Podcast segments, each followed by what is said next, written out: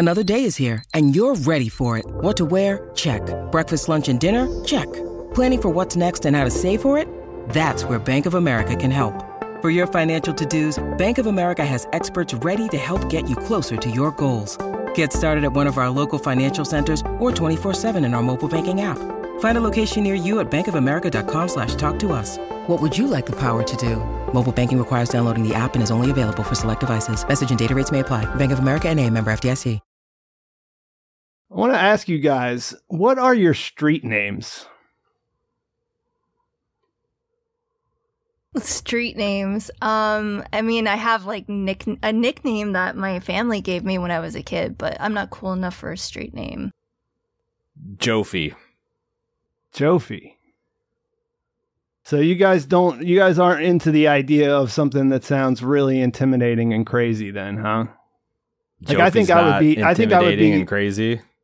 Yeah, I think I would be like Pete the Anvil or something like that, you know. All right. All right. I mean, you are Pete the Pepper. Yeah, but that doesn't necessarily I mean, I guess a pepper can be pretty menacing at times. Spicy. Pete the Mhm. Ghost Reaper. Yeah, it, I think it's funny that they they kind of bring this up in the beginning. You know, he's talking to um, Skinny Pete there. Speaking of Pete, and he says, you know, you got robbed by a guy named Spooge. You know, not Diesel or or whatever. Mad Dog. And then. Yeah, Mad Dog, and then you know he comes back later, and when he introduces himself, he he he introduces himself as Diesel. So it's it's kind of funny the way that the you know you you present yourself, you know, the way you present yourself and the way that you see yourself and then the obvious contrast here we have with how how Jesse carries himself, you know, in this situation with the uh neglected kid there. Good morning. Good morning. Honey, you blocking the mailbox. Ugh. Yeah, sorry. Sorry. Like it's gonna be a nice day, huh? Oh, yeah, yeah, high 70s. You have a great day. Right on, you too.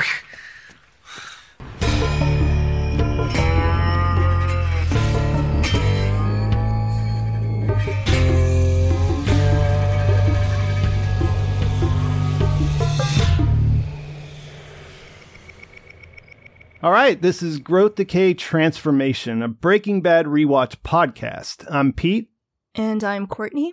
and today we're talking about season 2, episode 6, Peekaboo. And it seems like every time we have an episode with Gretchen or I guess the Schwartzes and you know more generally, one of the bald move guys shows up and today we're joined by Aaron. So how's it going? It's going pretty good. I saw the uh, the Schwartz symbol in the air, the Schwartz signal go out, and uh, I had to, to pick up the red phone and make a call to Pete.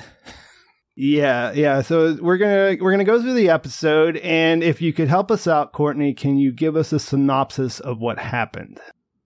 Yeah, sure. So in this one, uh, Walt finally goes back to work, and while he is out back at school for his first day, Gretchen calls the house uh, to check in. Skyler thanks her for paying for Walt's treatment, and Gretchen, who is obviously confused by this, uh, decides to stop by the White House. Okay, so Walt and Jr. arrive home from school to find Gretchen's Bentley in the driveway. Inside, uh, Flint thanks her for uh, her help, and much to Walt's surprise, she says, "You're welcome." She then uh, hurries off, and Walt follows follows her out and asks her not to do or say anything. They then meet at a restaurant where he apologizes but refuses to tell her why he lied to his family about her and Elliot paying for his treatment. They begin to argue about their past, and it's clear that Walt feels like the Schwartzes stole his life's work, while Gretchen argues that it was Walt who left her, and we get some some more insight into their backstory that they were a couple at some point and they were at her parents' house or her family's house on a Fourth of July weekend. And she says, I feel sorry for you. And Walt replies that with an ice cold fuck you on the uncensored version of the episode anyway, which prompts her to leave. Meanwhile, Jesse gets Spooge's address from Skinny Pete and goes over to the house to retrieve the crystal that they stole. After he breaks in, he finds a little kid alone in the house who he bonds with as he waits for them to come back. When the Spooges do arrive home, they're arguing about losing the crystal, And Jesse holds a gun on them and demands that they uh, turn over the drugs they stole. When they tell Jesse that Mrs. Spooge or Skank lost the drugs, Jesse demands that they pay him. Uh, so Spooge then takes Jesse into the backyard where he shows him an ATM that he lifted and then they tried to break it open. While Jesse is distracted, he gets hit over the head and they take his gun. When he finally comes to, Spooge is working underneath the ATM machine, like the way it reminds me of like the way a mechanic, you know, gets on his back and is underneath a car. And uh, he's arguing with his wife and he keeps calling her a skank. And that is uh, clearly a mistake because then she tips the ATM machine over onto his head. So I ain't no uh, skank. Yeah. So uh, Jesse um, frantically wipes down everything that he touched. And as he's wiping down the ATM machine, of course, it pops open and spits money out. So he grabs a bunch of money, he calls 911, and as he's headed out the front door, he stops and he goes back for the kid, telling him to cover his eyes as he carries him through the house. And then he leaves the kid on the front doorstep and takes off. All right, so Aaron, you're the guest. We thought we'd let you go first and let us know your overall impressions of this episode. Uh, as part of prepping for this episode, I watched the episode, but I actually went back and listened to the podcast recorded, which was God, I don't know how long ago it was, um, to kind of see like if my takes had drifted. But I think I agree with Aaron from about eight years ago that uh, this is an early kind of standout gut punch episode. You know, Breaking Bad had been a dark comedy and had been badass, but like something that really made you feel like dirty watching it. Uh, something Yeah. like you know some some of the uh, season four episodes of The Wire. This kid, uh, he's actually played by little twin actors. Um, and I, out of a weird twist of fate, I got to meet meet these this kid at a Breaking Really? Bad fest. These kids, yeah, and their mom. Um, Wow. this this kid just like really guts you. And what's really you know extra pathetic is knowing that like this is kind of real life. There are. I kept on thinking about five years ago. There was this uh, headline in the local Cincinnati newspaper where there was a picture of a couple in a minivan in the front seat passed out because they were on, you know, uh, it was, it was probably uh, uh, oxy. Probably opiates, yeah. Yeah, it's, it's, it's yeah, that, that was the the drug kind of sweeping uh, things of the day. And there's this kid like in you know the seat behind them, uh, just kind of like playing quietly by himself, clearly awake and conscious in a in a car seat, and it's just like fuck. Um, you really felt Yeah. that meeting Spooge and his old lady and uh, this poor unfortunate child. Uh, it really made you feel, and it's so so funny to watch Jesse coming up and he's prepping for all the wrong confrontations. Like he's like, you know, give me my money, bitch, give me my money. But what really confronts him and what really uh, kills him is this this little kid. Uh, and uh, so yeah, and then of course there's a huge moment uh, in Walt development with the fuck you to Gretchen. It's a it's a pretty standout early episode. Yeah, and, and I that's what I wrote in my notes too was it's an icky episode overall. Like it's very good, but there it's just uncomfortable at times and and it's funny because I didn't get a chance to listen to the Insider podcast this week in preparation, but I I did um I was interested in how they find a house like this or how they they Mm. stage a house like this because I was kind of under the impression that they would get like a, a vacant house and then they would have to do that you know, sort of mess it all up. But I mean, it looks so it looks so messed up when you when you watch it that it's it's it's hard to imagine how they would do that, right? And I found an uh, a quote from Aaron Paul saying that actually this house was just a neighborhood house owned by someone who was a hoarder and uh, you know just had a ton of cats and everything like that and they actually cleaned the house up somewhat in order to use it to be you know make it so that they could actually shoot in there which blew my mind and and it's just like what I thought was kind of amazing about this episode was the way that Walt carries himself in that conversation with Gretchen manages to be equally as disgusting as this house you know? Like um it's just a i think it's a wonderfully orchestrated back and forth between those two people and it exposes more about walt than we've seen and it you know it, it's weird because it because it it forces her to sort of draw this line and contact skyler and say she can't help anymore um it kind of works out in Walt's favor at the end because it it's it you know gives him a little bit of relief around the house because now he's not the bad guy. He's more of like, wow, this is a terrible thing that's happening to us together. So it sort of brings them, kind of fixes some things that's going on with them.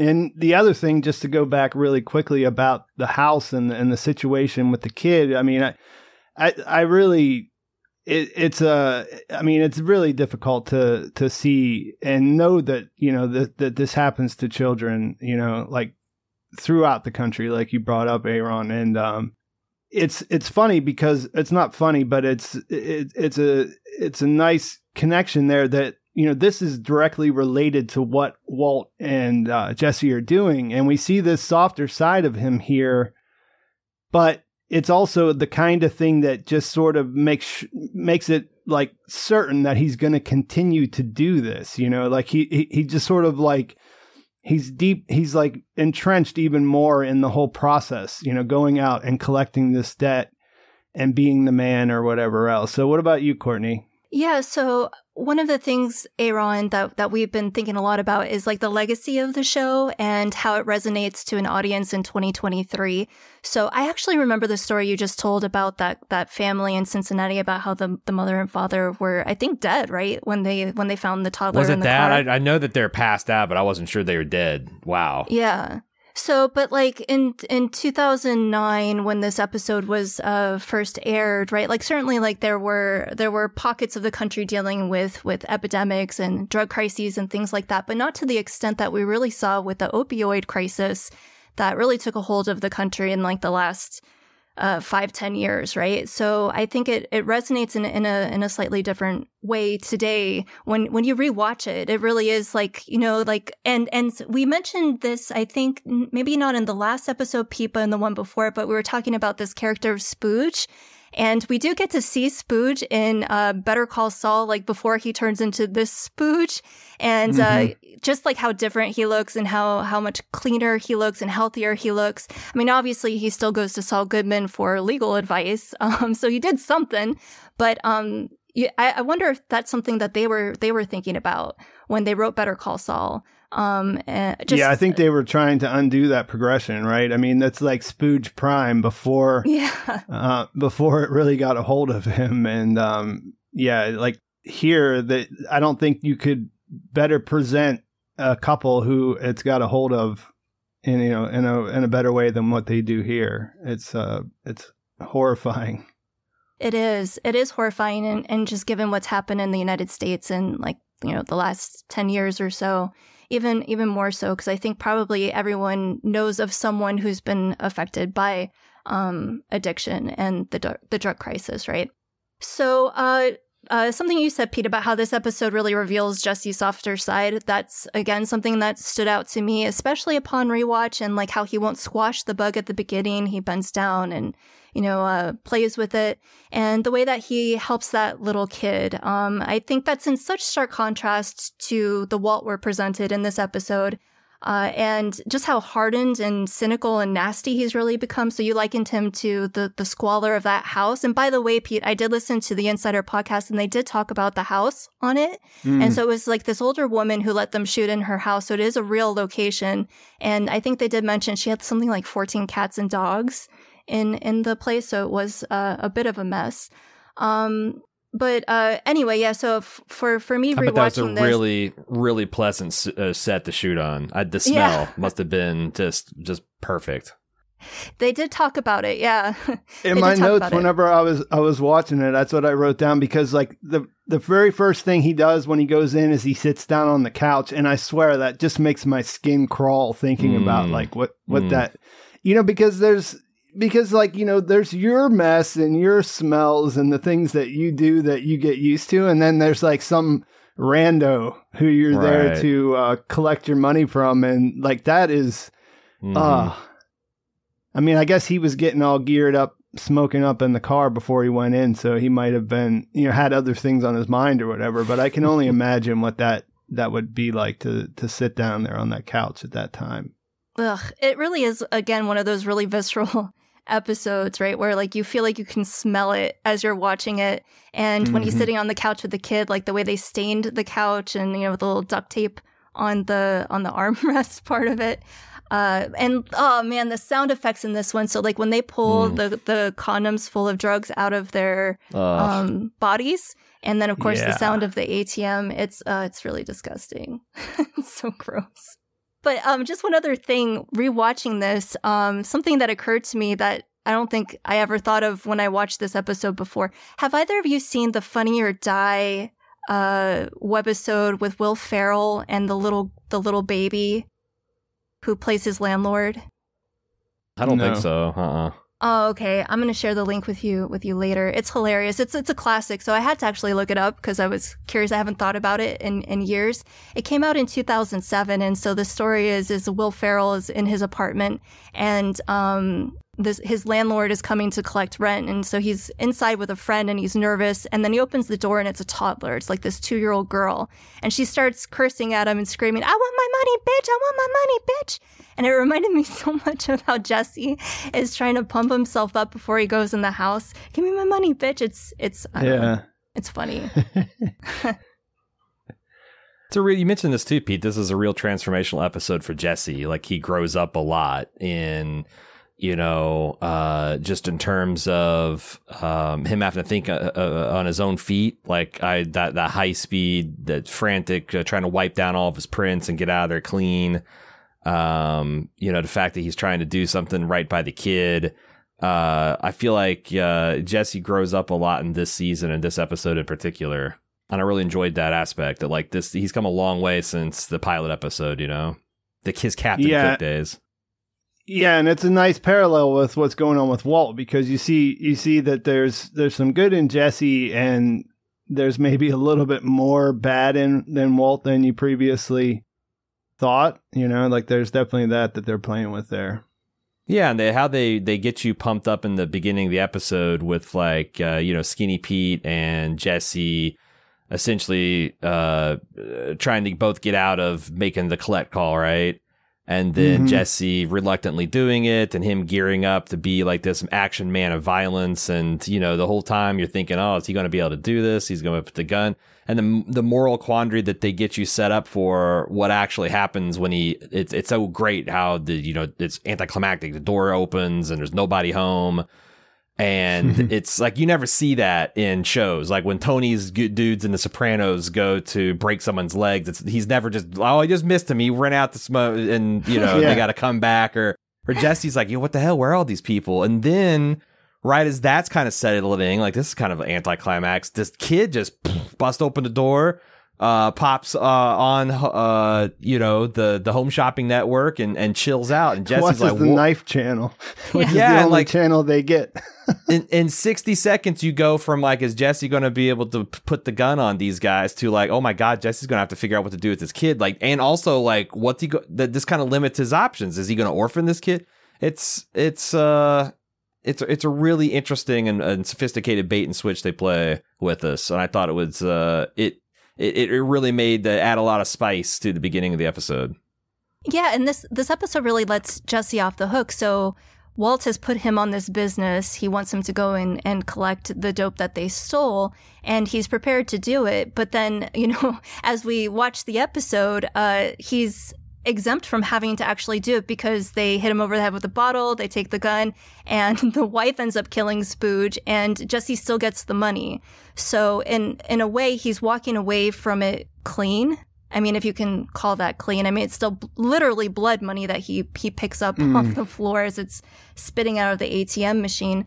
But um, it's it's a I think an interesting uh, take on on how Jesse's I guess his his moral compass, right? So we do see that that shift, how he's walking and prepared to to to do what he has to do, and then what is instead revealed is this much softer, compassionate side, and what really begins this trend with Jesse in wanting to protect innocents, especially children. So we see it first here with uh, Spooge's kid, and then we later see it, of course, with Brock, um, how he feels about uh, Andrea's little brother Tomas, and uh, the kid on the dirt bike, Drew Sharp, right? So Jesse becomes a defender of, of innocence, and it starts here. Yeah, and I, I don't know if it, was there anything else you wanted from your your overall impressions because I wanted to to skip to that part about like the introduction like it, was, it wasn't really a, a teaser that's it was a linear teaser this week but um was there anything else before we go into that I mean, I had a couple of other things, but I'll I'm sure there'll be opportunity later. Take a break, wander around in a fugue state. We'll be right back. When you need mealtime inspiration, it's worth shopping Kroger, where you'll find over 30,000 mouth-watering choices that excite your inner foodie. And no matter what tasty choice you make, you'll enjoy our everyday low prices, plus extra ways to save, like digital coupons worth over $600 each week. You can also save up to $1 off per gallon at the pump with fuel points. More savings and more inspiring flavors make shopping Kroger worth it every time. Kroger, fresh for everyone. Fuel restrictions apply.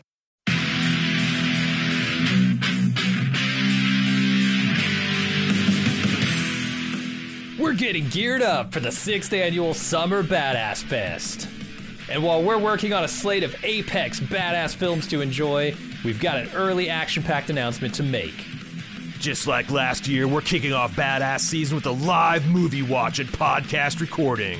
We've rented out a theater for connoisseurs of action films and bald move fans that just want to have a great time. Unlike last year, this year's movie is top secret. Hush hush. No hints, except it's incredibly badass. It stars an absolute icon of the genre. We're willing to bet most of you haven't seen it, and it's going to be an incredible viewing experience with a packed house of bald movers. Those of you who came to last year's screening of Total Recall know what a party it was. And those of you who didn't, now's your chance to experience it. Meet me and Jim, order some custom movie themed drinks at the theater's full bar, then watch us record the full podcast for the movie. We reserved the venue over twice the size as last year, but seating is still limited. It's happening Friday, Friday, Friday, June 21st at 7 p.m. in our hometown of Cincinnati. Get full details and buy tickets at baldmove.com slash live. Cincinnati's actually a pretty great city to visit, and we've got lots of details for side adventures on our event page as well. The Reds are playing the Boston Red Sox in their fantastic Riverside Stadium. The thrills of Kings Island just minutes away, and I'll be leading a kayak trip down the scenic Little Miami River on Saturday. Again, get full details and get your tickets now on our Badass Fest 6 page at baldmove.com slash live, live, live.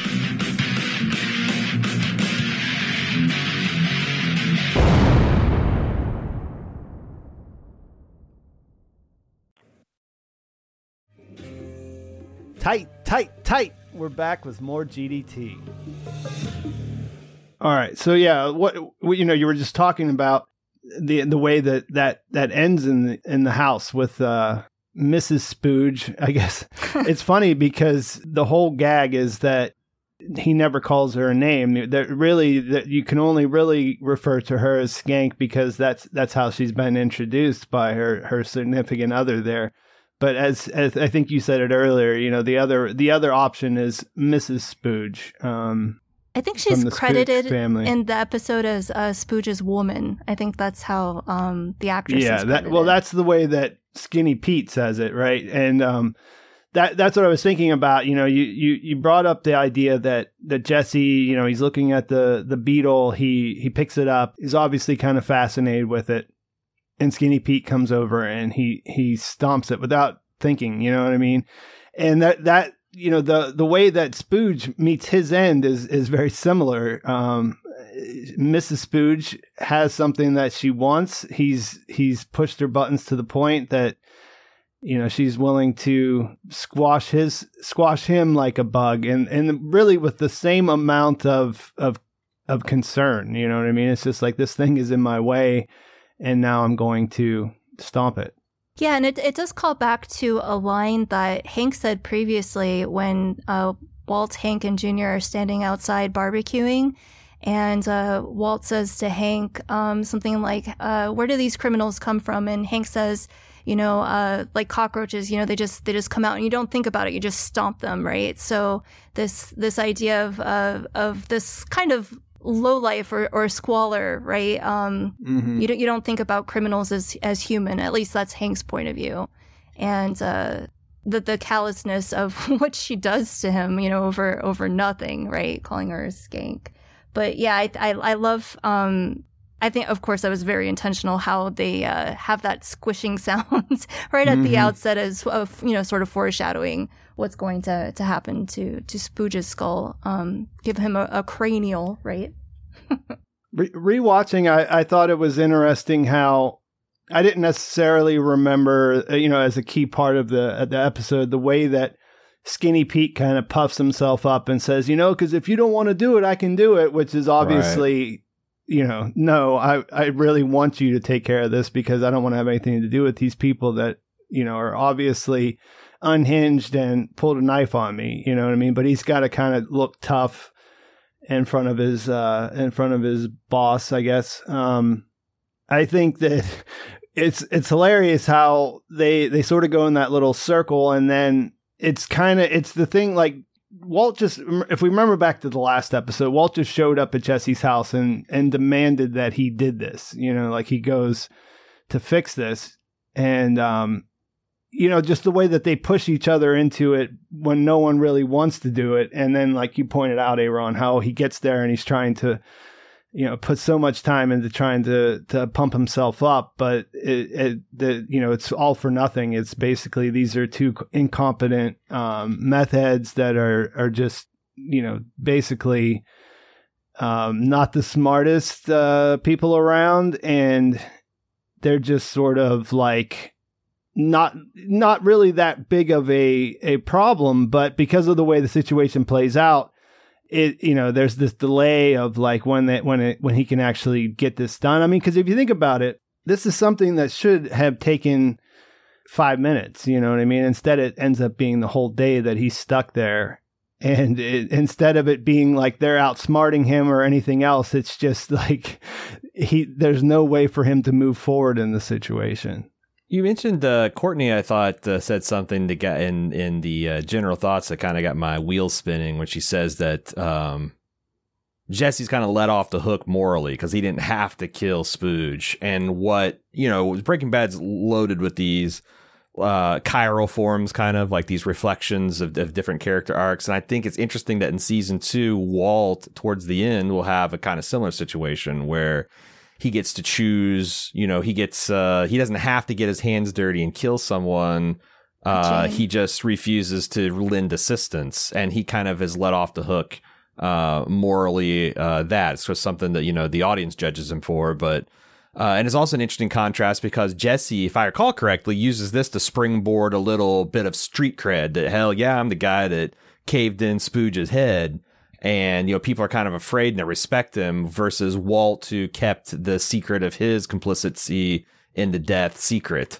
Um, I thought that's interesting contrasts between the protagonists here.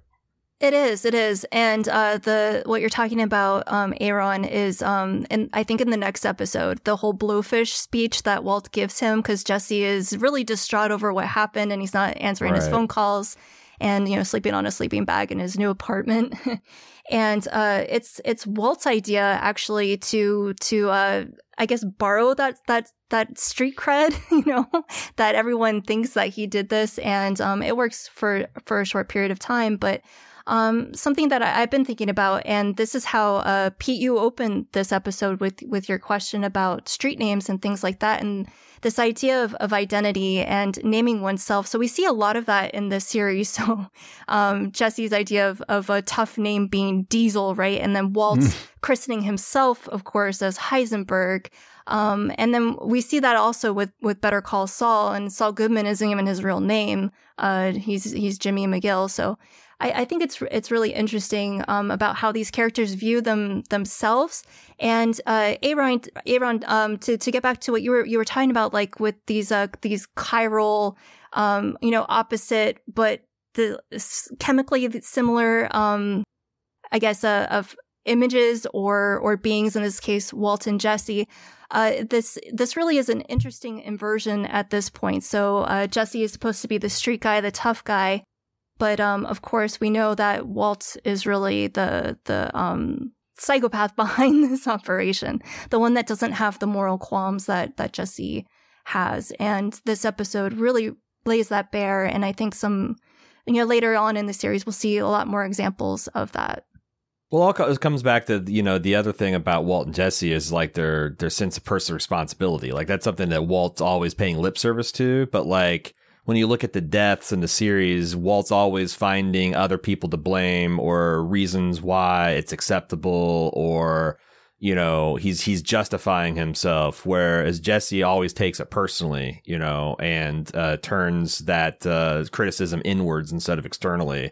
And it's one of the reasons it's like i don't know if it's fair to say that walt doesn't feel the impacts of his death. It's just that he's always finds a way to reconcile it you know with like i had to or you know it's the blowfish theory or uh, you know, I, I was given no choice. Whereas Jesse, you know, uh, kind of eats eats at himself. Um, and it's one of the reasons I think, you know, deep down, like Walt is incapable of resisting the spiral into the abyss where, you know, Jesse, I think they make a, a compelling case in El Camino that, you know, he's at least trying to, um, because he still hasn't, you know, given up his humanity. Yeah, and, and I think that that progression that they the way that they laid those decisions out, um, you you touched on it earlier, you know, we were talking about them being let off the hook, and and th- those all those choices, you know, watching this closely and going back and and knowing everything that's going to happen and and going through these episodes, that's one of the things that we mentioned a couple of times now was that you know the part of the reason why you you're not you're not completely turning on Walt is because in the earlier situations he did sort of not have a choice, you know, like the the big his first big kill, which we were rem- reminded of recently whenever the um, the bike lock came back out. Uh, but you know when he when he kills Crazy Eight, it, he doesn't. He, he he's trying to pump, pump himself up, and then the, the it just actually presents itself where he's he has to do it because you know he has that that piece of plate, and if he lets him go, he's going to to stab him each of these things, you know, it just keeps progressing that way until we get to that point with um with uh Jane, you know, where we we're watching that's where you really start to say, well, hey, I mean, he made that as a decision. Like he was right there. He could have changed what happened and he chose not to. And so yeah, it's, it's interesting to see how how these things are are going along and then as you both mentioned how they even though he had nothing to do with Spooge, they're, they're happy to take that on as him being some kind of badass because you know it, it furthers their interests um, going forward. And and I guess like I was going to I was going to go in a different direction, but I think with what we're talking about now, it makes sense for us to talk about the the sit down between Gretchen and Walt I guess just you know to mention it, it, I don't know if there's anything we need to say there, but this is another one of those opportunities, right, where Walt is is not going. He's he's controlling the the conversation so that Skyler doesn't know what's going on with them, and then this this thing presents itself. It's a it's a chance for her to reach out to Gretchen and thank her for this thing that she thinks that she's doing. That's it's a big deal, and then that leads to Gretchen coming over and Walt being surprised that she didn't, you know, tell the truth, and then they have this this meal. There's so much that happens in this this back and forth. Like I think I think it's really uh, just perfectly set up for us to to to see another layer of um, of who Walt is, and you know that that the I I thought like the the thing that really stood out was when she said, "What happened to you?" you know, and um, of course he looks at that and says, well, you know, of course what happened to me was that I got screwed out of my money, you know, going back to that idea of H. Tracy Hall and the uh, synthetic process for, you know, the process for making synthetic diamonds. He was talking, you know, he's he thinks that that what happened was what what happened to him was that they they screwed him out of his money but she lays it out pretty clearly that he walked away. You know, it wasn't that's not exactly what happened at all. Like she he just bounced and now he blames them. And that's where you have to come to the question then is maybe nothing happened to him. Maybe he always was just this way. that's who he is. And so whenever she says, this isn't you, she's just wrong. You know what I mean? Well, I think a couple things, right? So, um, one thing that I wanted to to touch on really quickly, and this was something that I that occurred to me uh, in my first impressions. Um, but when he's in the classroom a little bit earlier, and he's you know going on and on about carbon and giving them this little lesson on carbon, he talks about the man who um, I guess came up with like the way to synthesize diamonds. This guy uh, what's his name, H. Tracy Hall. And he talks about how he worked for GE at the time. And the way this man was rewarded was with a $10 US savings bond. And that, um, you can, you can sense from the way Walt focuses on that part of the story that he sees this as like a huge oversight and injustice, right? That this man who generated billions of dollars, and he even says that billions of dollars, um, you, you, know, for, for GE and, and the world, right? Uh, and that's and that's his what he students focuses don't on. even get it at all, which is hilarious to me. Like they're just like, really? Could you please just wrap this up? Whatever this is about.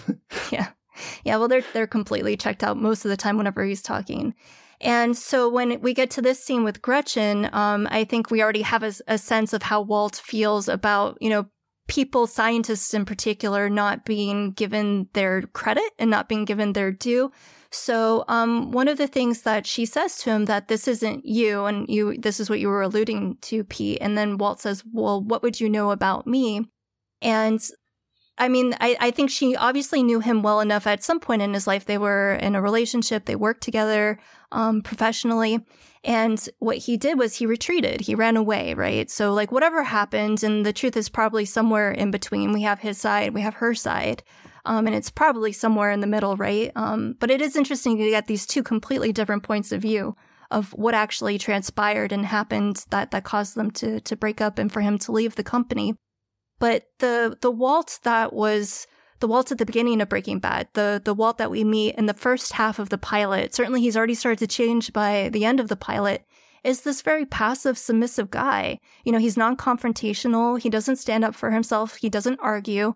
And um, maybe that's always just been his mo. Is he just FOs right when when the the stress um, is is too great or whatever. So and and we really start to see that shift um, at the end of the last episode where he wants Jesse to handle this problem with the spooges. He gives him the gun. He wants to be Tuco, right? So he took that very literally about like, we have to be Tuco. We have to project this image of, of toughness. No one fucks with us. Nobody can rip us off sort of thing.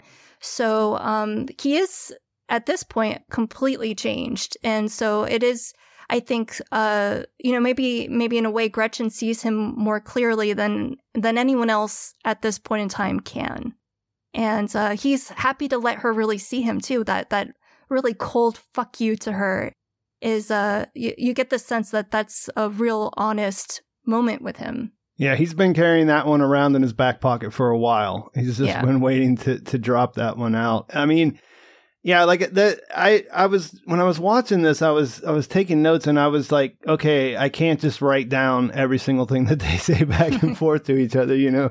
But it's really like the the the dialogue is really like that. Like every single thing that they say is important as far as like what's going on with him, what will happen with him in the future, how he became this way. Like it's it's all kind of laid out right there.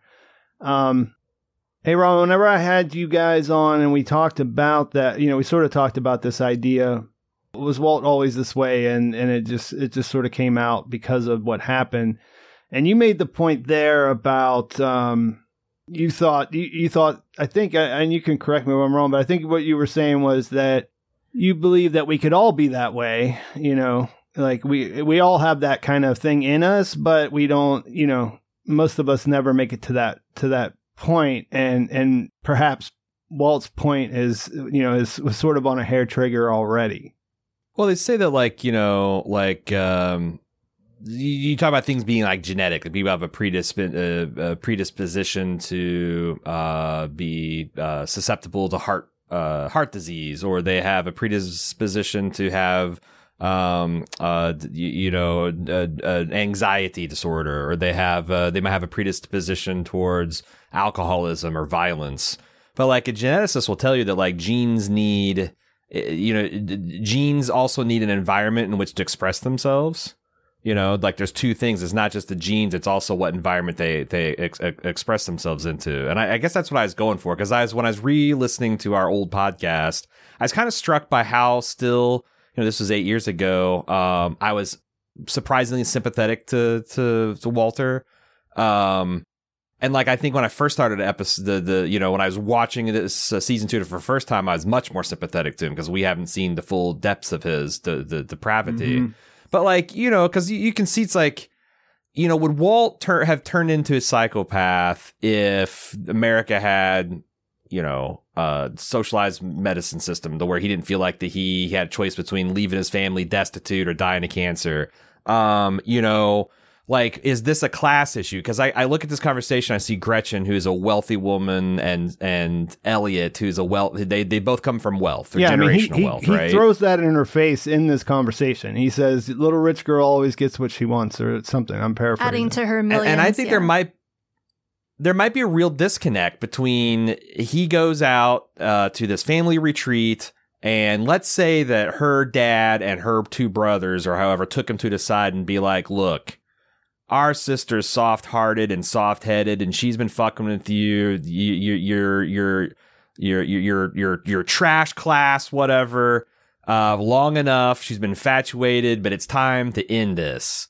And like I think that's something that you could feel very offended and want to be like fuck all that but like you know um and and and go off half cocked and kind of withdraw. And then I can also see a person that's super wealthy like thinking that it'd be fine to go ahead with the ideas that we had been discussed as a threesome if this guy doesn't want to be in part of the company anymore. Like what's the big deal? Because they don't understand the importance of like you know a discovery like that the a guy like Walt that can change his life because you know their lives are pretty much on a trajectory and there's so it's like I can see in the margins but like it's you know when you get to late season Breaking Bad and you see what Walt's capable of like the, whatever gene he was capable of is fully expressed and it's awful. Yeah. and but it's just like one of those things where it's like god if like what are all the things that had to go wrong in, in walt's life to get him in this spot? It doesn't excuse it but like it does feel like gretchen and elliot are a little bit out of touch. And it did feel like the walt felt like there was a big class divide and he didn't belong and he wasn't entitled to and maybe that he thought deep down that gretchen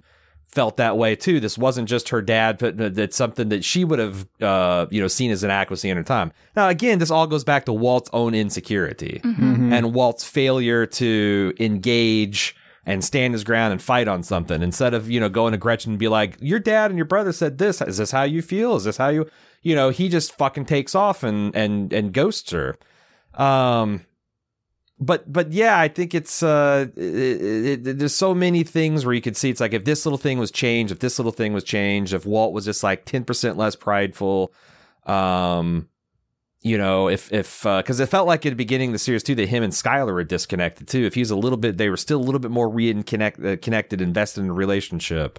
You know, if they didn't have a, a hard roll a road the the hoe with Walt Jr., like could he his life been completely different? But yeah, it's, it's mostly just interesting to see how much I was still willing to carry a little bit of Walt's water uh eight years ago to whereas like when I was watching this episode today, it's just like, God damn, look at this guy blowing through Yeah. flashing red light for flash, flashing red light and his poor wife just getting Yeah. Yeah, you know Well, hindsight is always 2020, right? So, like, of course, knowing what we know, it's you go back and you're like, you know what? He was an ass from the beginning, but I think probably that is like kind of more or less the universal experience when you're at if you're watching it for the first time. You get you- I- you're completely Yeah. in Walt's corner still. At least I was. Don't forget your pants. We'll be back after this short break.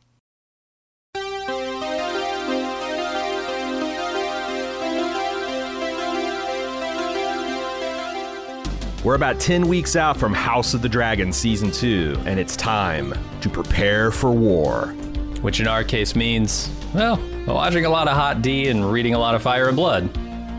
Each week between now and June 16th, Maester Anthony and his co host Steve are hosting a watch of each episode of Hot D Season 1. And then me and Jim are going to host a discussion of the differences between the events on that episode and how they're recounted in George R. R. Martin's historical tome, Fire and Blood. That's right, I've resorted to reading dragon books. God help us all. We'll see if my fresh eyes add any new insights or predictions into season two. Arm yourselves with all the lore you can for the battles ahead. House of the Dragon returns June 16th, but we've got you covered until then. Check out all of our upcoming Hot D coverage on the Hot D feed or on Bald Move Pulp, available wherever you listen to podcasts.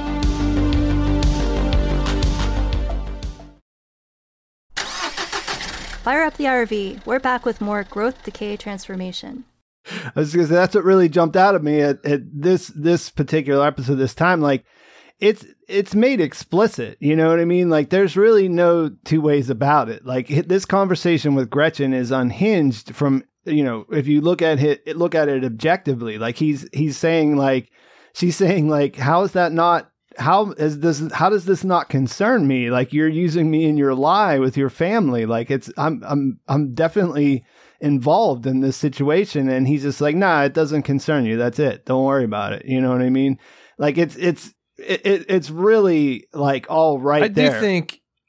Oh boy, oh boy, I'm getting dragged into the argument again. I okay. I do think there's a little bit of Gretchen. Like, okay, your name has been drug into the fact that Walt has told a lie to his wife and child to explain how he's paying for the cancer treatment.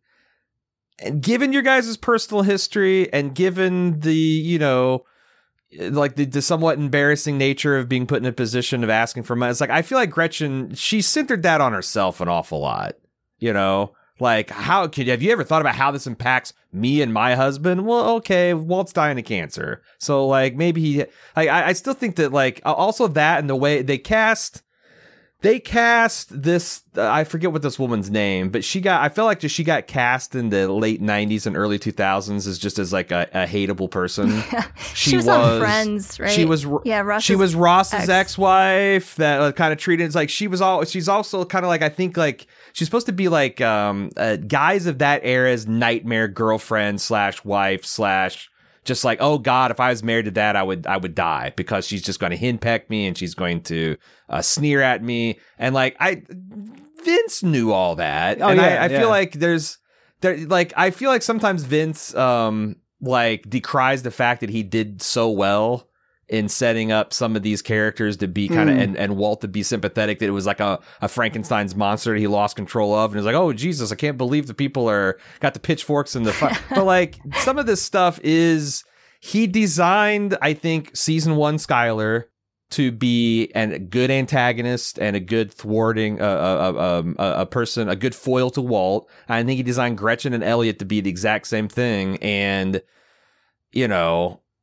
I, I it's it's yeah. Yeah, we were, we got into um, this last episode uh, because we were talking about the decision to have her smoke while she was pregnant. You know, Mhm. like there was a lot of other things that they could have chose there, but that's something that people just universally are looked down upon. You know what I mean? Like there people Yeah, people and- people can't really forgive that uh, because of the Yeah. because of the victim there is has no no choice. You know, like they're, they're just completely victimized. You know what I mean? The the unborn There baby. are a lot of confounding factors, but it would also been it would have been a crappy show if it had just been all one side of Walt's clearly evil from the beginning. Oh, yeah. and uh, it is like you like you said the twenty the hindsight being twenty twenty. It's like I try to balance, you know, like oh this was obvious that Walt was this diabolical, despicable character from the beginning. From like well I don't know I I think it, there was like some genuine murky areas, and there's also. Walt, even though he's a despicable person, he has complicated feelings about his family and about Jesse in particular yeah. where Jesse is like a threat and Jesse is uh um uh like a like a the, more of a son than Walt Jr. in some ways yes, and he yes, cares yes. for him that way but he's also competing with him and and uh, there it's so it's like you know Walter is not just uh he's a sympathetic villain and I think he remains that throughout the series even Mhm. if you're rooting for him to either escape or get his at the end uh he still maintains some cuz cuz yeah who can't identify with a person being with your back against a wall Yep, yep. So, Aaron, you said a whole bunch of things. There are a couple of things I wanted to respond to. So, the actress that plays Gretchen is Jessica Hecht, and she's actually married to Yes. um, Adam Bernstein, who works on on Breaking Bad. But um, Mhm. there was uh, something about this scene or this episode that I thought was really interesting. So, the decision that Gretchen didn't automatically come out and tell Skyler, like, what are you talking about? When they first have that phone call and Skyler starts thanking her. Instead, she's like, I'm coming over. So she's withholding information to gain information. And we see Walt do the same thing later with, with Skyler when he's trying to figure out what Gretchen said when she called, right? So he's withholding information when they're sitting on the couch, trying to figure out how much Skyler already knows. Cause he, you can see it on his Right. face. Like he thinks he's been outed already. And he thinks that it's going to be this conversation where he has to tell her about how and why he lied. But, um, again, gets off the hook, right? So Jesse gets off the hook. Walt gets off the hook here. But I thought that was really interesting. And something that you said, Aaron, was like, um, is is Gretchen really all that innocent, right? Like, so why doesn't she tell Skyler? And why does she go along with Walt's lie? She makes herself complicit with the lie, right? So that's a choice that she makes, and then she uses that as leverage over Walt. So there is this really strange power dynamic that happens between the two of them. And the other thing I wanted to Yeah, mention and I was think the implication is real quick. I think the implication is that she wants answers about why Walt did what he did back then too, right? Yes, yes. I think that is definitely the subtext there, right? So, like, there's a lot that's been unsaid, and there's. Which makes um, it very complicated. Yeah. Yes, it does. It does. But going back to um, another point that you made, Aaron, this idea of, of class differences, this is something that we've talked uh, uh, quite a bit about on, on this podcast. And it's something that we talked a lot about when Jim was on when we did Gray Matter. So, um, a couple of things like with, with, uh, just how uncomfortable Walt and Skyler are moving in that space when they go to the Schwartz's house. You can see the physical discomfort. They're embarrassed by their clothing. Um, and I think that's, uh, again, a, a sort of common experience. I think some people feel Super relatable sometimes. yeah, uh, like if you're if you don't come from exorbitant wealth, right? It can be uncomfortable to be around that kind of wealth for some people, right? Um, because of like, and that's like a whole other discussion, like the the whole idea of class and and uh, you know, um, the structures uh, that are like in- inherent in in the United States of America in particular. Um, but I think that's really uh, an interesting thing. And just one thing I wanted What? to America is a classless society. We left all that behind in Britain. yeah What are you talking about? yeah no castes here, right? Um, but just want to No lords and ladies allowed in this country. There are we're all equal, all equal. Yeah, but just just one other thing. Um, I got the impression that Elliot does not come from money, so he married into Gretchen's wealth because if you'll remember in Gray Matter when they're talking, um, Walt and Elliot were roommates and they survived on ramen noodles. So you got this idea that they were both really really poor. So I think that adds some Oh, something. they were both Billy Joel's to her Christy Brinkley. Exactly. Okay. So I think that adds to Gotcha. like Walt's wounded e- ego, right? Is because he did have the girl. He had the brains, he had the girl, he had the company, and he walked away. Now this nebbish Elliot, you know, gets it all, right? So I think that's like a, a, a- some somewhat salt in the wound. So when Elliot, you know, tries to to offer him the job, it just like uh, that's like the biggest insult to him. This idea of like their charity and their pity is just so abhorrent and repulsive to him, and we really see that play out um, with with Gretchen in this episode, where the the real emotion comes from. So we got a, a sense of it, but he doesn't really seem to harbor any bad feelings towards Elliot. It seems to really be centered on whatever happened with him and Gretchen. At least that's that's my impression. It is interesting that Vince never gave us a glimpse of what the truth was. You know, was there any? You know, but I, I, I, again, I don't think there's any truth that would justify the many, many murders um, and and other things that uh, Walt did over his criminal career. But it's just like one of the things I've always wondered is like, you know, what happened in that July Fourth thing? Right? Like, how was was it? Because you know, what what did her brothers and dad say? Um, it seems unlikely to me that, that that Walt would just fly off the handle because he got out there and you know there's a money flying around. I I, I bet they did. You know, in whether intentionally or no, I, I bet they did do something, say something that made him feel you know less than or inadequate or you know uh l- unable to provide her the lifestyle in which that he was you know she's accustomed to whatever you were talking about this a little bit, Courtney, but we we did sort of get into that uh, in the last um whenever Jim was here when we did Gray Matter. The idea that you know at that point you really see you're really going through Walt's point of view, and you really see Gretchen and Elliot as bad guys, uh, where they they're not they're not perfect, obviously, and and you know this goes back to what you're saying before. Like you can kind of see where where Walt's coming from. You know what I mean? It's not like he doesn't know them. It's not. It's not just blind resentment. There there are things you know at play here that make it complicated. And with you know the the idea is that they're not quite as bad as as he sees them and um you know so when i say that like you should it's right there in front of you you should see it, it, it it's it's it's a lot better than that because hopefully you know whenever they're putting it together they're thinking about how we're going to filter that information like what they're presenting to us and Mm-hmm. and and we say you know what um I if I don't like either one of these people, maybe, but I kind of like Walt better because you know, it, it- because he's you know he's in this situation and at least he's doing something. But I, I was just saying, like you know, when you watch it now with full information about where this is going, it's pretty it's pretty in your face in in a way in in this in this scene that I hadn't realized before. Well, just one other thing I was going to say about this this whole thing about how Walt feels about other people. And I think like they kind of tell us everything we really need to know about Walt and how the world has treated him and how he sees himself from the pilot. So, um this idea of like what may have happened uh, at the 4th of July weekend at Gretchen's family's house.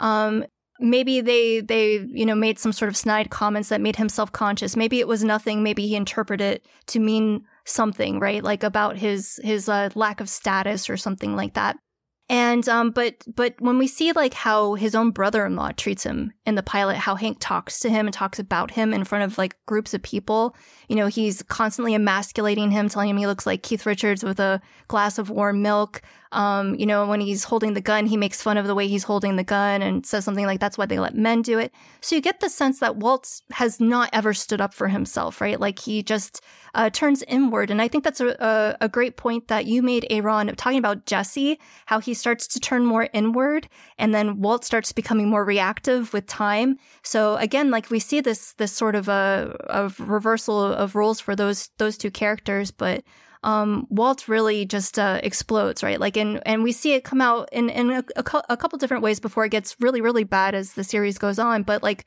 I th- I guess I'm thinking of um like Ken wins and how he uh you know puts the the window squeegee in in his uh in on his battery and blows his car up and stuff like that. So you Walt isn't going to take shit from anyone anymore, and uh, I I think you know, um, whatever resentments uh, that or or grievances he's had he has, um, it's more than just whatever happened with with Gretchen. It's like his whole life. He sees himself as this victim that everyone has just dumped on and taken advantage of.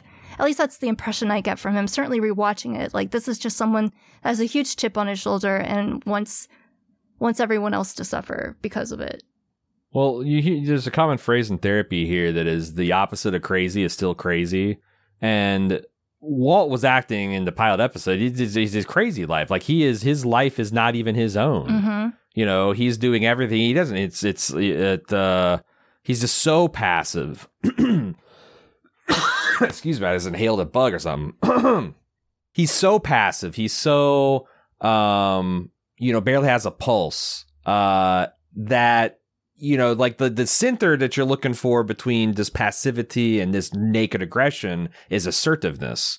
Uh, but Walt just can't find that balance. He careens from being this Mhm. passive, submissive person to this very reactive, very active, very aggressive, very dominant person, and he can't ever find that that center.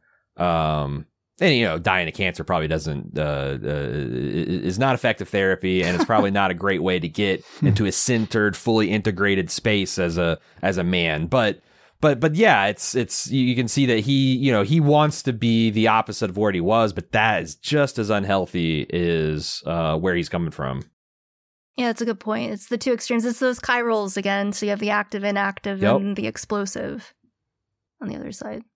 Yeah, I got pretty excited when I was watching this to see them back in the classroom. You know, I'm like, oh, there's going to be some um, big lesson about uh, about what what they had in mind for for Walt's character or whatever. So we got that the H. Tracy Hall, the the inventor of the synthetic diamond. I, I did look into that a little bit. Um, I was surprised to hear that they that they had this process in the 1960s i think he said i didn't i didn't make a note of it but that synthetic diamonds have existed for all that time and they never knowing what you know about how how crazy like um, mining diamonds is and how how much uh, crazy stuff happens with that like that, that that never that they never replace them. And you know I was looking about it they there's a pretty much a, a big campaign by those companies that or have the you know the, the majority of the share in producing the mine diamonds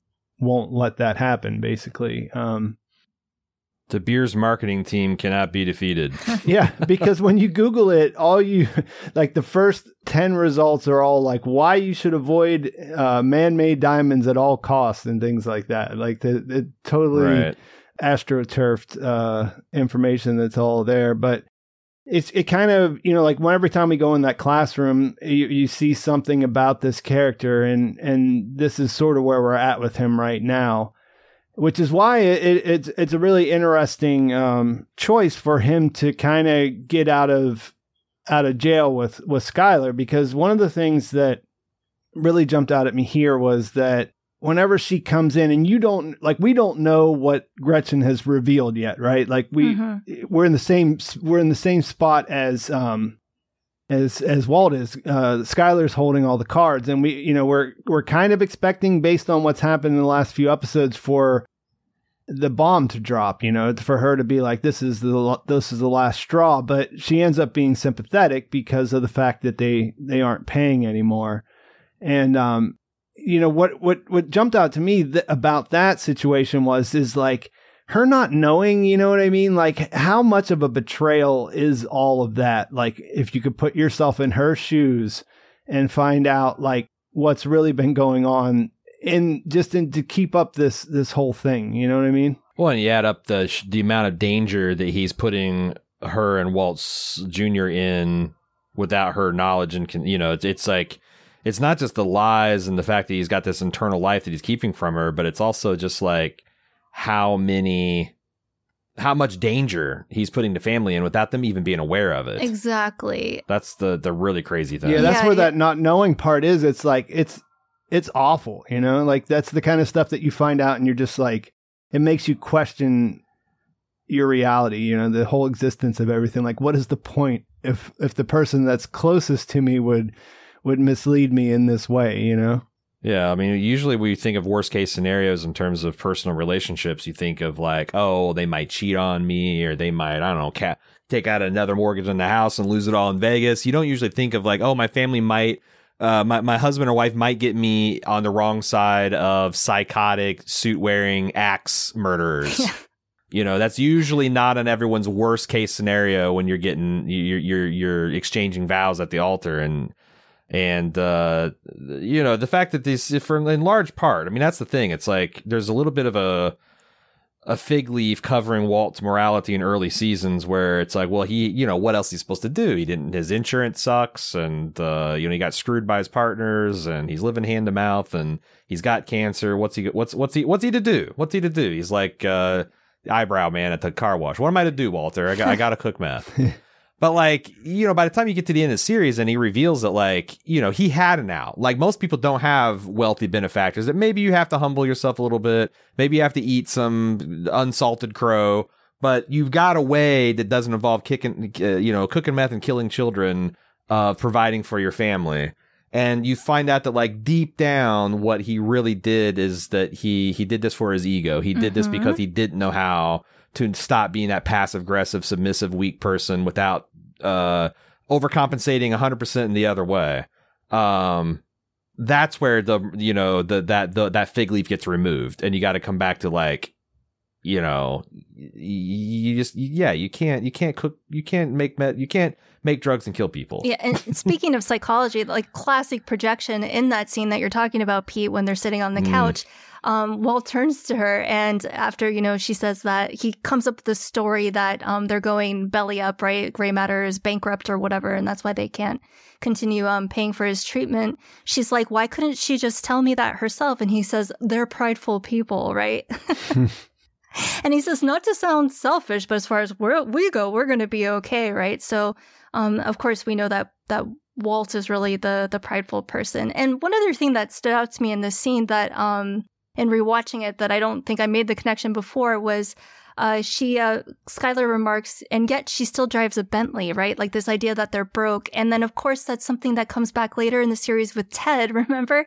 After, you know, like, uh, she tries to give Ted the 600, whatever, thousand dollars that he needs, um, to, to get out of Mm, his yeah. trouble with the IRS. And then what does he do? He goes and immediately gets, was it a BMW or whatever it is he drives?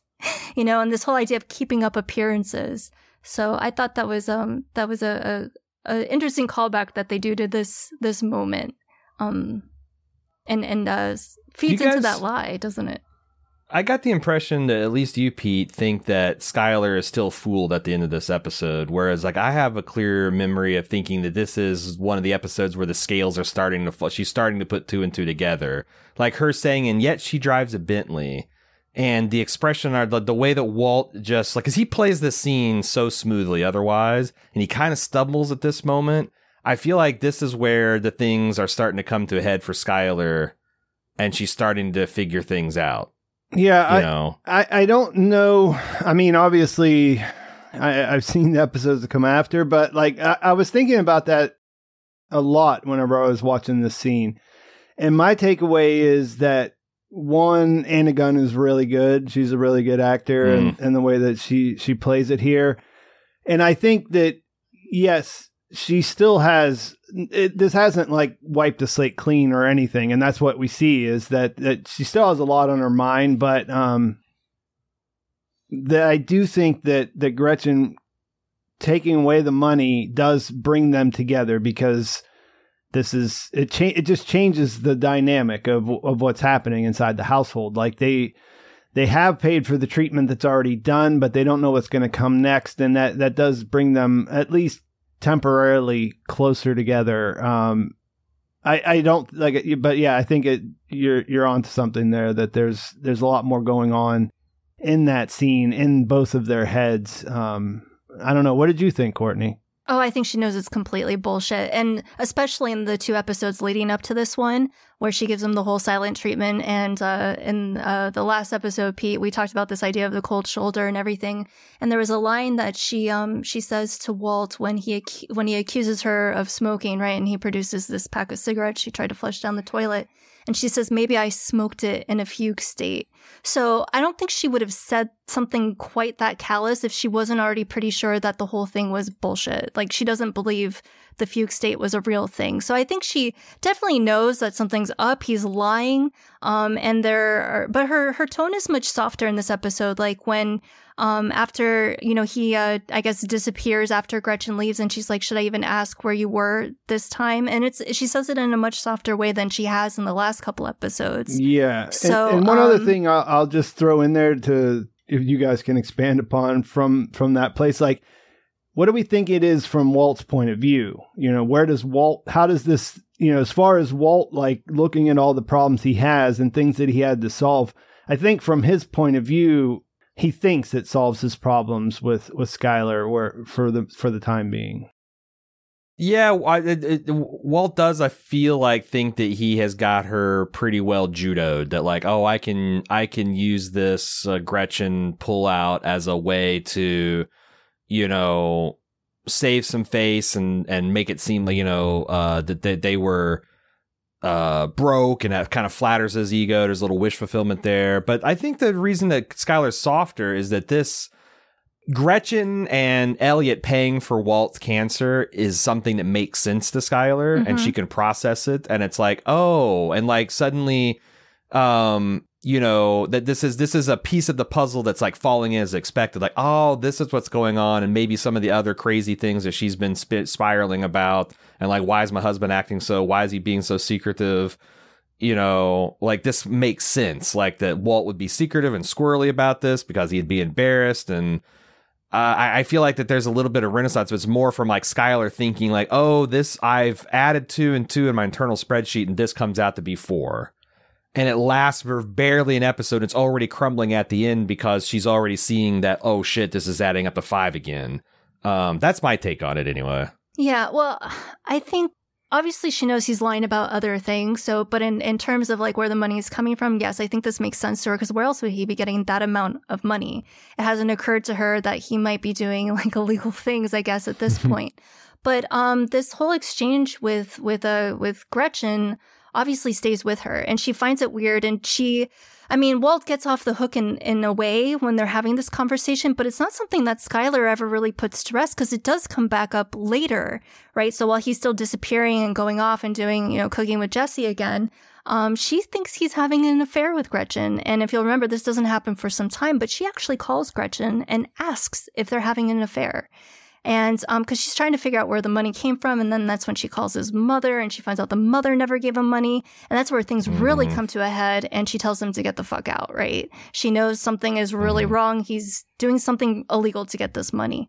But um, Skyler's not not stupid, and I love Anna Gunn's acting in the the both exchanges, like where she's with with uh with Gretchen, and then um later with with Walt. If you watch her face, you can kind of see like she she's not buying it. Like she thinks something's off Yeah. and she's suspicious. And certainly like the whole exchange with Walt and, and Gretchen when um he first comes in when he gets home from work, it's weird, right? And um of course like the the way it's explained to her, they're bankrupt, they can't afford to give us the money anymore. That that's maybe satisfies her temporarily. I guess. But Pete, if I understand the question you're asking, like, what is Walt's point of view? Does this smooth things over with Skyler? I don't know if he's thinking of that in in those terms. I think he just feels like he dodged a bullet, right? Because like he really thought like he was going to be called out, and for once he's quiet. So in the last couple of episodes, his mistake has been talking too much, right? He's offering too much explanation, and that's how she is able to smell his bullshit. She knows he's lying, like when he tries to explain how his cell phone rang because that was a a reminder for his medication, and that's when she's like, "Uh, uh-uh, uh, you are lying." So instead, he does the opposite. He, as I, I noted yeah, earlier, he does actually with, make a, a shift here. Yeah, he's definitely holding back. He's like, well, what did she say? You know, so he's trying to get a sense of um, how much she knows without, you know, revealing what he knows. So he gets her to tell the whole story. So he's he's learned from his mistakes. He's learned maybe to be a better liar at this point. Yeah, that's the unfortunate fact of liars is if you keep giving them chances and chances, they'll eventually get good enough at fooling you that they pretty much will do it all the time. What do you think Jesse learned from his trip over to Spooges? Gosh, it's interesting because like they really contrast like his home life, which you know we've seen is like you know he his parents were demanding and there was uh you know some some problems there. Maybe he they had some like he had some middle class parent problems, but clearly he can see like this is like him getting a new appreciation for what what rock bottom looks like. You know, uh like him him scolding this mother about like what a terrible mother she is. And it does it doesn't even in effect i think that there's some part that he is aware of you know the fact that he said some things like this to his mom. Hmm but i don't know. Like that's the thing. It's like i i yeah i don't know. I'm not real super impressed with jesse's parents either. It's like they're in a bad situation but you know how, how did they turn a how how did a guy a kid like Jesse turn out this way? You know, there was probably a couple. There's probably some issues at home there too, right? But but not this severe. I, I don't know. Uh, yeah, I doubt if they were that. If, if if it was anywhere close to what we see here, they really made a turnaround uh, since he Yeah. he moved out. Yeah, but I mean that's like you know like saying that uh yeah because I feel like a lot of terrible parents like to point to even worse parents as a way to be like well I never beat you or never locked you in a closet for all weekend and you had three square meals a day. It's like thank you.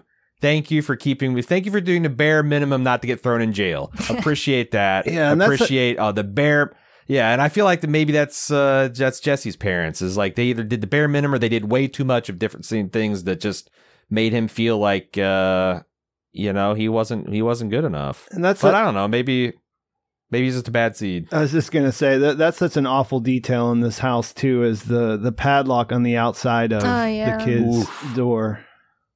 Yeah, that's that's gut Just really makes you feel creepy when you see that. Yeah. Yeah. I think it is it Yeah. is an interesting contrast though between like families, right? So um in 204 is when Jesse gets evict- evicted, right? That's the episode where his mom kicks him out of his his aunt's house and they have this this argument where he's like, you know, great family mom, you know, evicting your oldest son. Um, and so this this idea that that Jesse has been wronged or or you know deprived of something, but then like when you see his house and you see like his his childhood house and you see the way like they interact with his little brother, you get a sense that these are you know, this is a very typical middle class family that are doing what they think they're supposed to be doing. You get a sense that they they care about Jesse and they've tried to help Jesse. And this is something that Pete and I have already talked a little bit about in Jesse's uh, family dynamic and you know, the, the idea that they're maybe trying to show him some tough love or something like that. But then to see like what a really neglectful or or abusive or negligent family looks like. Um, but Jesse, I think, uh, you know, might be carrying around some of his own, as you say, Aaron, some of his own trauma with his with his mother. And uh, the when she says, "I'll be any kind of mother you want me to be," when Mrs. Spooge says that to Jesse, if he'll just give her um, a hit, is so gut wrenching, and also really you know, uh, to sort of uh, telegraph ahead to when he's with Andrea. And he doesn't know that she has a son and they're about to get high because remember he's trying to sell her dope. And then she Right. the grandmother comes in with Brock and he goes off on her. He's like what the hell kind of mother are you?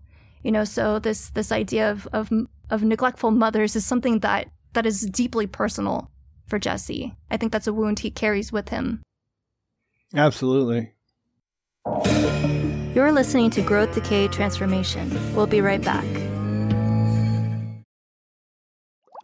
Let's get cooking. We're back with more Growth, Decay, Transformation. Courtney, have you ever had a fluff sandwich? Mm, I can't say that I have. I mean, I've had like s'mores, but I've never actually had a fluff, like the peanut uh, marshmallow spread. No, I've, I've never had Yeah. one of those. What about you, Aaron? I can honestly say I've never had the fluff sandwich or the closely related Fluffernutter, which is peanut butter and marshmallow. I've, never, I've I've seen them, but I that always seemed like a little too, little too sweet in my savory for me. I feel for Jesse trying to put something together for this kid, um, you know, and and not probably having very many options, but the the fluff sandwich was uh, was an interesting detail to have here. Um, I I too have never. I don't think I've ever had that in, in any house that I've ever lived in. I, I I've heard it, it seemed to come into popularity at some point, like you said with peanut butter. That was a um, uh, a thing that I know people ate, but I don't think I ever had just pure fluff. Sit, What? do you- sitting yeah. What do you make? What do you make with marshmallow in a jar? Is that an ingredient? Because I I'm trying to think if I if I've ever seen that in a house that I'm in, and like that and Cheez Whiz. I don't think that's something I ever grew up with. Oh, we definitely messed with cheese. Whiz. And like I, was a I've seen Cheez Whiz, but I don't think I've ever seen a jar of liquid marshmallow in a person's house. I imagine it's something you can maybe use for for baking. Like I don't know, like I've I've whenever Yeah. I've like made something like Rice Krispie treats, I just melt marshmallow. Like I make it myself. That's exactly. I don't know if like yeah. that's if that's something you could even use, but I don't. How many jars of marshmallow fluff would you need to make a decent thing of Rice Krispies? Like so many. and even and just I, I, yeah. and even more specific for this episode, like what do what does Mister and Mrs. Spooge need fluff for? Mm. and maybe meth causes a sweet tooth or something. I don't know. Maybe you know less expensive um food, junk food, right? Yeah, I mean they, Junk- they they're yeah. covering all their bases because they they seem to do heroin and meth. Um, so I I think Right. that the, that the opioids It's are important to stay. It's important to even yourself out. You know. Yeah, I think the opioids are supposed to be that that's supposed to make you have a sweet tooth or enjoy sweet foods or something like that. Hmm. Uh, I guess you know there's there's there's a little bit more we could probably talk about here. I think we we kind of already brought up the idea that they um that Jesse figures out that they're carrying around their drugs in their their butts basically. Um, and that that it was a, a very very uncomfortable sound whenever they uh present those for him. And then Yeah. And speaking of of smells, that's another one where it's like I'm I'm glad yeah. I'm glad God we don't have smell-o-vision. Mhm. You know, I when we're unpacking things. Yeah, he's carrying he, he's holding that later and it's just like god, I know where that was. Um Wash your hands, dude. yeah, the the captor becomes the captive, you know, he they, they do eventually turn the tables on him and and it's kind of fun to watch how they they react to that situation. But really like it only comes down to the fact that they're not really concerned with that much more other than getting high. Like the main thing that's bothering them about the situation is that they that he's not he's he's preventing them from getting high in the in the process of trying to get his money back. Yep. Yeah, you can definitely see this as like almost Trainspotting type deal where it's like they're in this bad situation. The first, uh, uh, the first thing they always think about is like, oh man, could really use with the score. Oh yeah, that's the oh oof, Yeah. really really set us up for the next. Yeah, it's like they're constantly. Every chance they get, they bring it up. Like, yeah, you know what would make this better Yeah. is a little hit. You know. Yeah, it's hard hard thinking with you know between you you smacking me around with the the pistol and not having meth. It's like you know yeah, drug drug seeking. and they do i mean they there are some some some really uh funny lines here i mean i i kind of it, it's kind of rough like because it's it's their situation is hard to to to watch you know like the especially when it comes to the kid but then you know he says uh maybe i need to go see a hospital or something. And then you wonder you wonder maybe he did hit him on the head so hard that he might need to go. Uh, in in relation to that um, to that scene, he says, "Pull it out of your butts right now, or I'll go grab a flashlight and some pliers and go exploring," which brings some some things to mind, or you know, ma- makes you think of some things there which are not pleasant at all.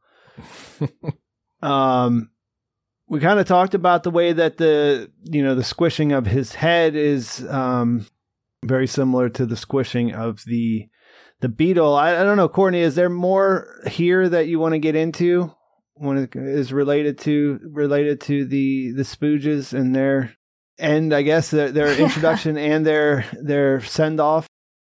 Yeah, so you, you kind of just mentioned it, Pete, but when Jesse is uh, first talking to them and he hits uh, Mr. Spooge in the back of the head with the, I guess, his gun when they first walk in, and uh, Spooge is on the ground, you know, complaining, like, oh, I have a, you know, cranial hematoma. And Jesse's like, I'll give you a cranial as he's holding the, the gun on him. And then, of course, you know, that's something that they come back to where he gets the real cranial treatment later. So, um, so gross. But also, just uh, did you did you read what Mr. Spooge's shirt says?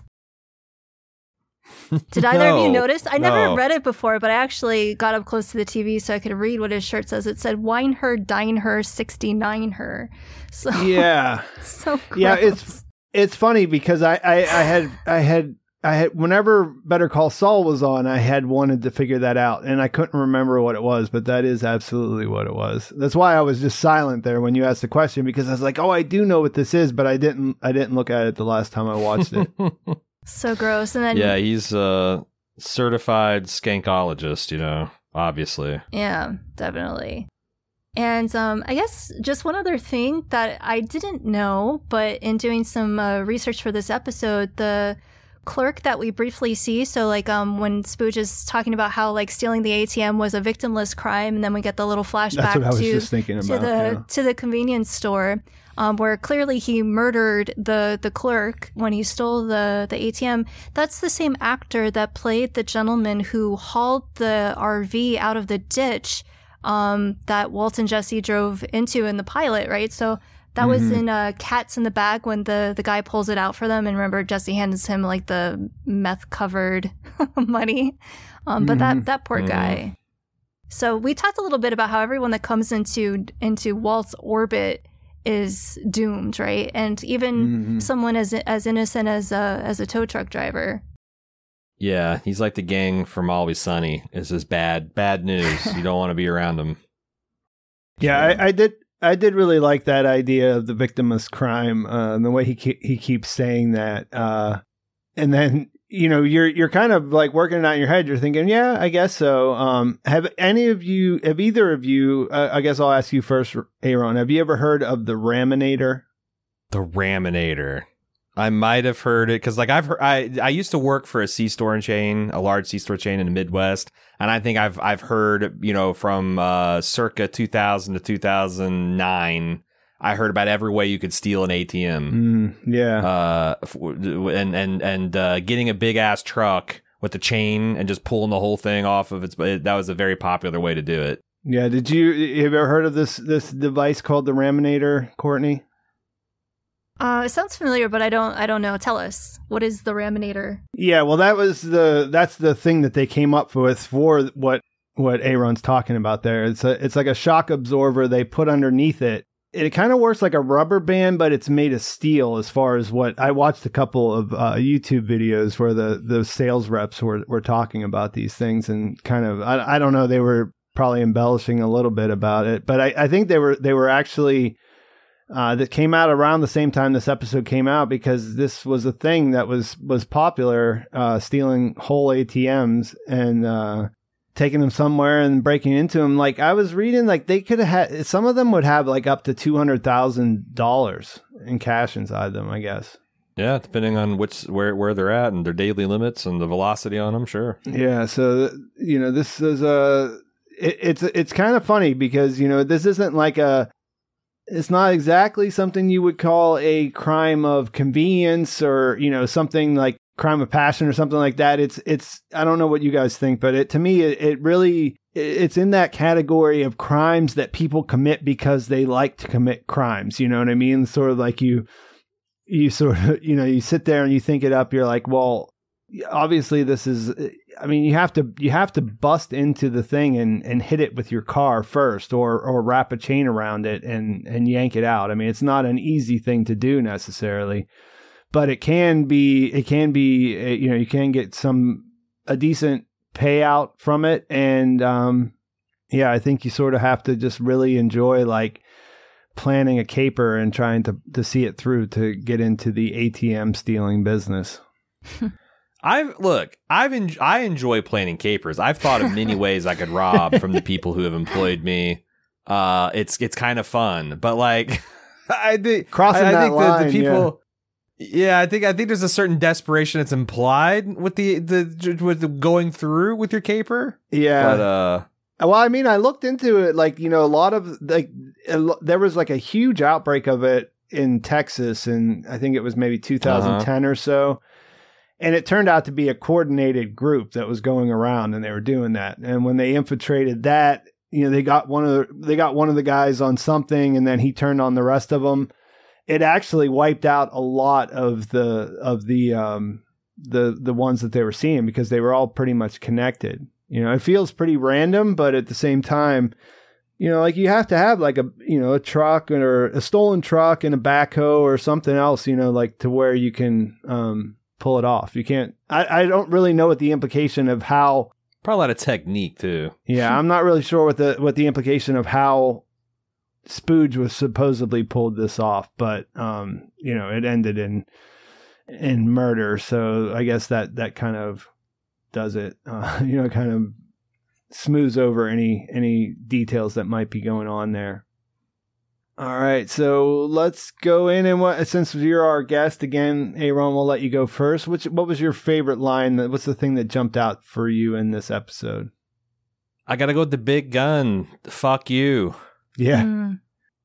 Uh, leveled. I guess uh, that's a uh, that, that's a Ticonderoga class. Fuck you that uh, Walt uh, threw onto the table there. It's is big and heavy, weighty.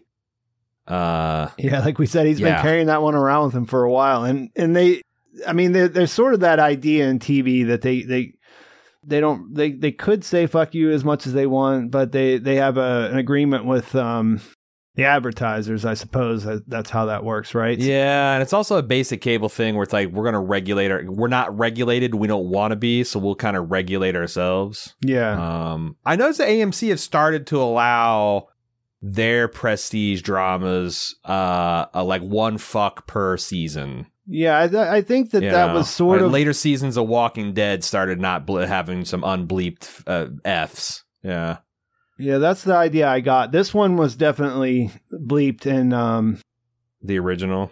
yeah, when it aired on TV, from what I read, and it's one of those ones Mhm. where there's no question of what he's saying, so you might as well just Mhm. you might as well do it because the way that Bryan Cranston delivers this here. You know, you know exactly what it is, and it, and it, and I don't know that anything else works quite as good in that situation. You know, It keeps the kids that happen to be in the room safe in the episode. You know, they won't be scarred at all seeing their peer uh, because that that's the really sad thing about that that kid's performance is like it's so natural and realistic. Like Yeah. what really got me this uh, is like when they're doing the peekaboo at the last, and his mom comes and like that genuinely shocks the kid.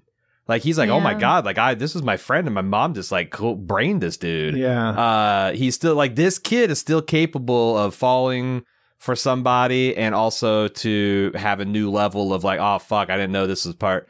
But but but yeah, I it, it it's so stupid because like yeah, in in the we we don't care that someone crushes some another human's head and blood's going to pour all over the place and soak the money. But if someone if if someone had to hear the word fuck, Yeah, an expletive. the very fabric of society would crumble, crumble to the ground. yeah. Right. Well, my my my thing, uh, my favorite line also has an expletive, uh, one that's a little more palatable, I guess. But yeah, I, I went with Skinny Pete saying, "I can't be all about spelling and shit." You know, he was talking about he's talking about the he's out there slinging and making stacks of Benjamins or whatever, so he can't, uh, you know, he can't be bothered with the spelling.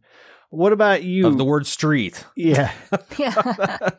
What about you, Courtney? What was your favorite line? You know, I almost went with the the fuck you. I'm glad I didn't because that that was Aaron's choice. But um, I had to to go with uh, you have uh you have a good rest of your life, kid, which is the last line spoken in the in the episode as Jesse leaves the kid on the doorstep.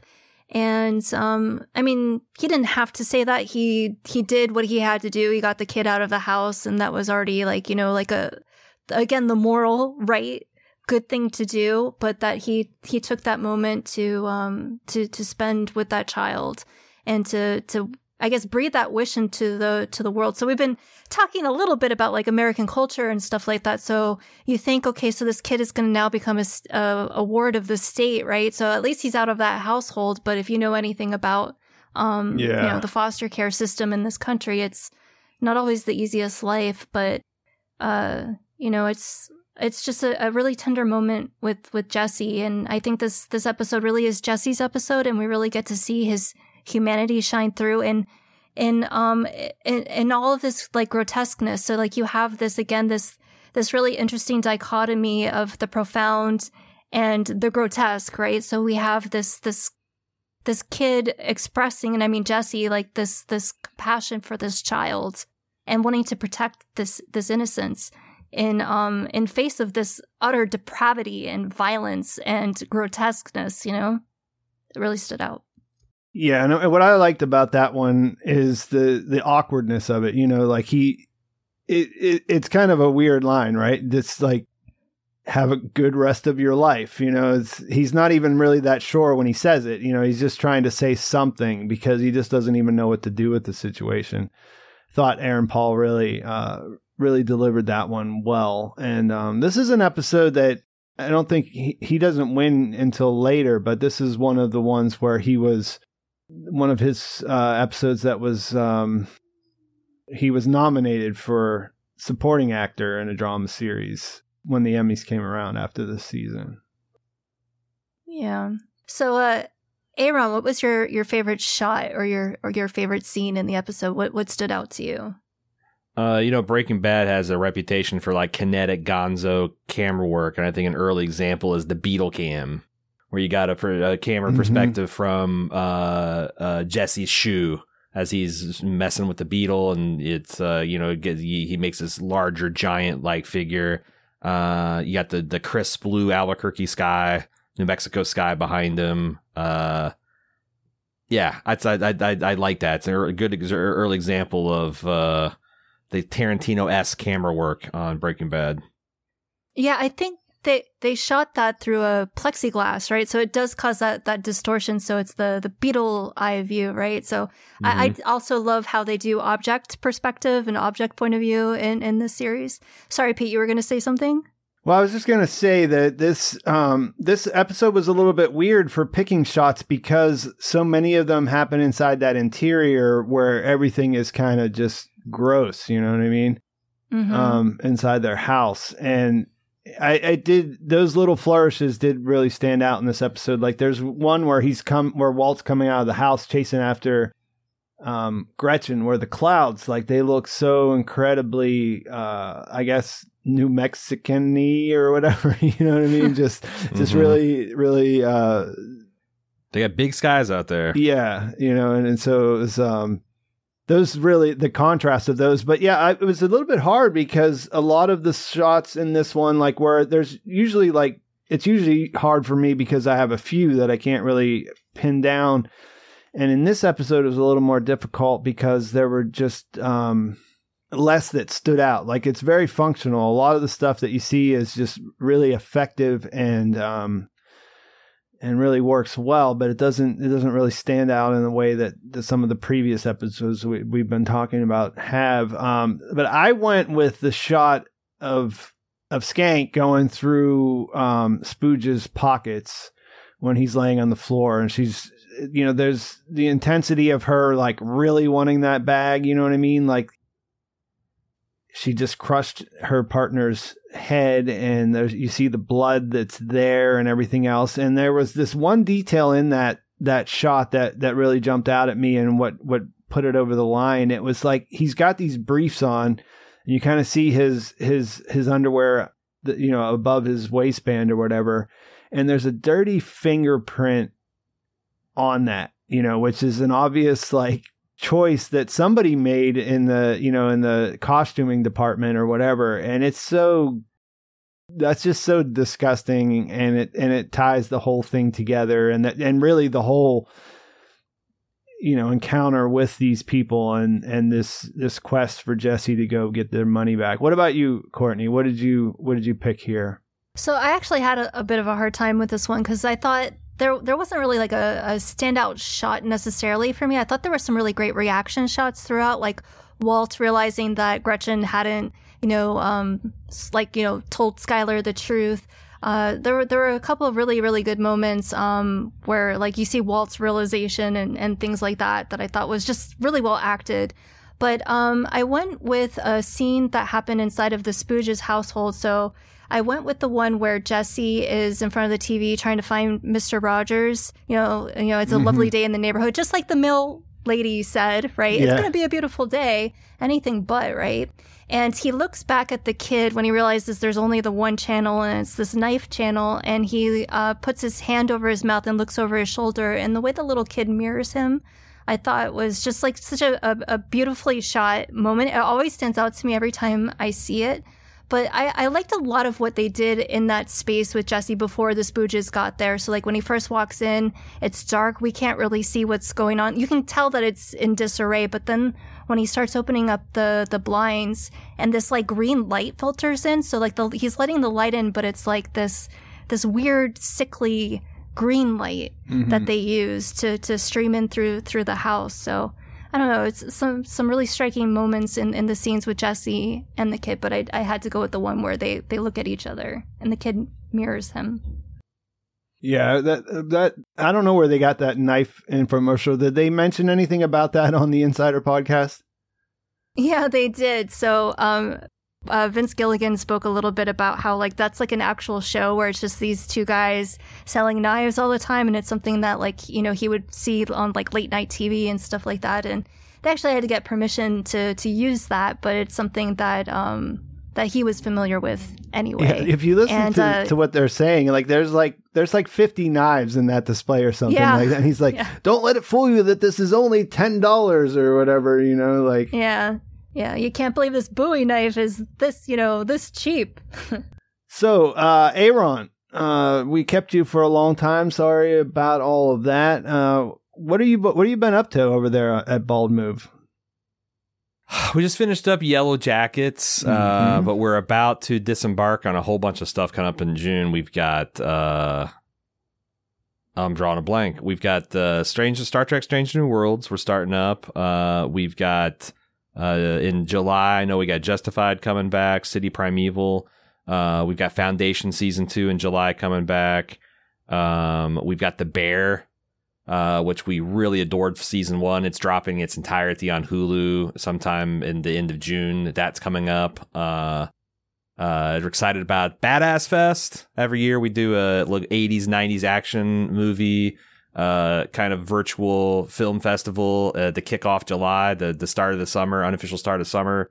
And this week, this year, we're doing a live event uh, Mm. here in our hometown of Cincinnati. We're hosting a live uh, movie event. We're going to watch Total Recall, and uh, then we're going to do a live podcast. Uh, and uh, hopefully, going to meet a whole bunch of cool people from the Bald Move community. But uh, yeah, if you want to find out any of the stuff we're doing, just go to baldmove.com. Uh, we've got all of our podcasts there, of our social medias. Um, but, but but yeah, if you want you want to attend the live event, this is your way of hearing it. Uh, baldmove.com slash live to to get the your tickets to Total Recall and the Total Recall podcast. Yeah, you know, thanks for coming out here. And um, you know, we we had we had originally wanted to have you guys both back to back in season one, and that that didn't work out because of schedules. So our schedule was kind of screwed up, and we finally got you in here. And I guess you know that, like I said at the beginning, it's Gretchen. Whenever she comes into the story. You can you can expect to see one of you guys show up, but it's always good to have you. Um, Yeah, it was fun. I, it's funny because when you said it's P- Peekaboo this week, that's one of the few. You know, there's probably a several titles that I'd recognize instantly, but Peekaboo, it's like as soon as I saw the word, I knew exactly the episode, Uh-huh. the plot with the little kid, all that stuff just came right back. It's a it's a, it's a memorable episode. So pre- appreciate you having me on uh, to discuss it. Yeah, and we'll we'll we'll talk off air, uh, you know, about maybe coming back later on in the series. Um, I know, Yeah, I would love to. I know you got uh, some of the. I remember from listening to your your podcast, uh, you're one of the people who was actually watching live whenever the um these um black and white The, teasers. the teddy bear. yeah, Yeah. yeah, because it, it never really made a big deal to me because when I was watching, it, I was like literally enthralled, binging. You know, I was like watching one and then the next. yeah. So I never had that time in between to to really guess what was going on with those scenes. And um, you're one of the people that I've heard, you know, that was was pretty pretty underwhelmed by the way that that played out at the end there. Yeah, the the the the big reveal of what they were building up in season two kind of landed like a wet a wet fart with me. I still, it's like I it it uh, even this is a great season of television. The whole seven three seven down over ABQ part of the storyline still is like something that sticks in my craw. Yeah. it's probably super controversial opinion. My co-host Jim doesn't agree with me on it, but but yeah, I always thought that was a lot. That was a lot. Yeah, it, it's funny because it's the way we react with TV, you know, and the way that um, that that's all changing at this time, you know, post Lost and and different shows like that where people really got into discussing them online. You know, that sort of happens in real time here with this with this mystery, and I, I think that's the general consensus was that it, it people were kind of disappointed with what it turned out to actually be because they had been guessing throughout the entire season of what it might be. Yeah. And it didn't turn out Yeah. that way. So Yep. Yep. our listeners will be able to hear us get to that real soon. Aaron, once again, thanks for coming on. Um, we'll have you guys back uh, individually, if not, you know, both of you together at some point as we keep going. Would love to come back. All right. Well, yeah. So thanks for thanks for being here. Courtney, do you want to tell people how they might be able to find us and what we got going on? Yeah, sure. So uh, again, I just want to echo Pete's sentiments. Aaron, thanks so much for for coming on. It was fun. Um, those of uh, you who want to contact us or follow us, you can find us on Twitter at Breaking Bad GDT, or you can write to us at breakingbadgdt at gmail.com. For those of you who wish to uh, support our Patreon, you may do so by joining, uh, going to patreon.com slash growth decay transformation. So uh, thanks for listening. Uh, join us next week when we'll be talking about Negro y Azul.